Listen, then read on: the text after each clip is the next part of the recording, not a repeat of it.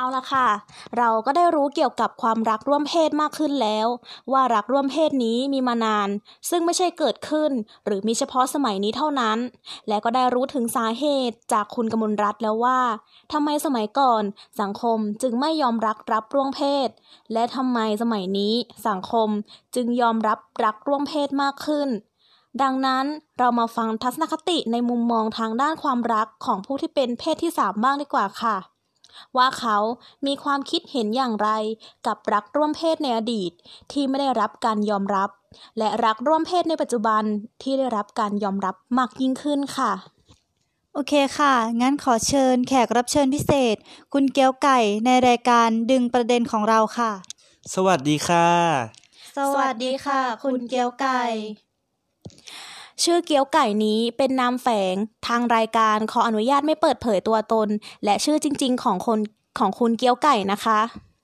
เรามาฟังความคิดเห็นหรือทัศนคติจากคุณเกียวไก่กันดีกว่าค่ะ ว่าคุณเกียวไก่มีความคิดเห็นอย่างไร ต่อสังคมในอดีต และปัจจุบันบ้างคะ ที่สังคมในอดีต ไม่ให้การยอมรับกับรักร่วมเพศ แต่สังคมปัจจุบันให้การยอมรับกับรักร่วมเพศมากขึ้นค่ะ ค่ะ รู้สึกว่าสังคมในอดีตมันไม่แฟร์กับเพศที่สามอย่างเราเลยนะคะ เพราะเรารักเพศเดียวกันเราก็สามารถทำหน้าที่ของตนเองได้ดีเท่าคนอื่นๆ สามารถเป็นพลเมืองที่ดีได้เหมือนกับคนอื่นๆ ค่าของคนอยู่ที่ผลของงาน ไม่ได้วัดกันที่ค่าของความรัก จึงรู้สึกว่าสังคมในอดีตมันโหดร้ายกับเพศที่สามอย่างเรามากจนเกินไปค่ะส่วนสังคมปัจจุบันรู้สึกว่าตนเองมีสิทธิ์เท่าเทียมกับเพศอื่นๆ ที่ได้มีจุดยืนในเรื่องของความรักแบบเปิดเผย ได้เหมือนคนทั่วไป รู้สึกว่าเราก็เป็นมนุษย์ปกติทั่วไปคนหนึ่งที่มี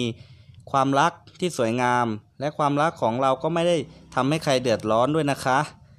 รู้สึกขอบคุณสังคมในปัจจุบันที่เข้าใจพวกเรามากขึ้นค่ะ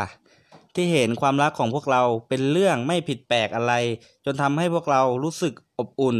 และไม่ประหม่าที่ต้องอยู่ร่วมกับคนในสังคมค่ะ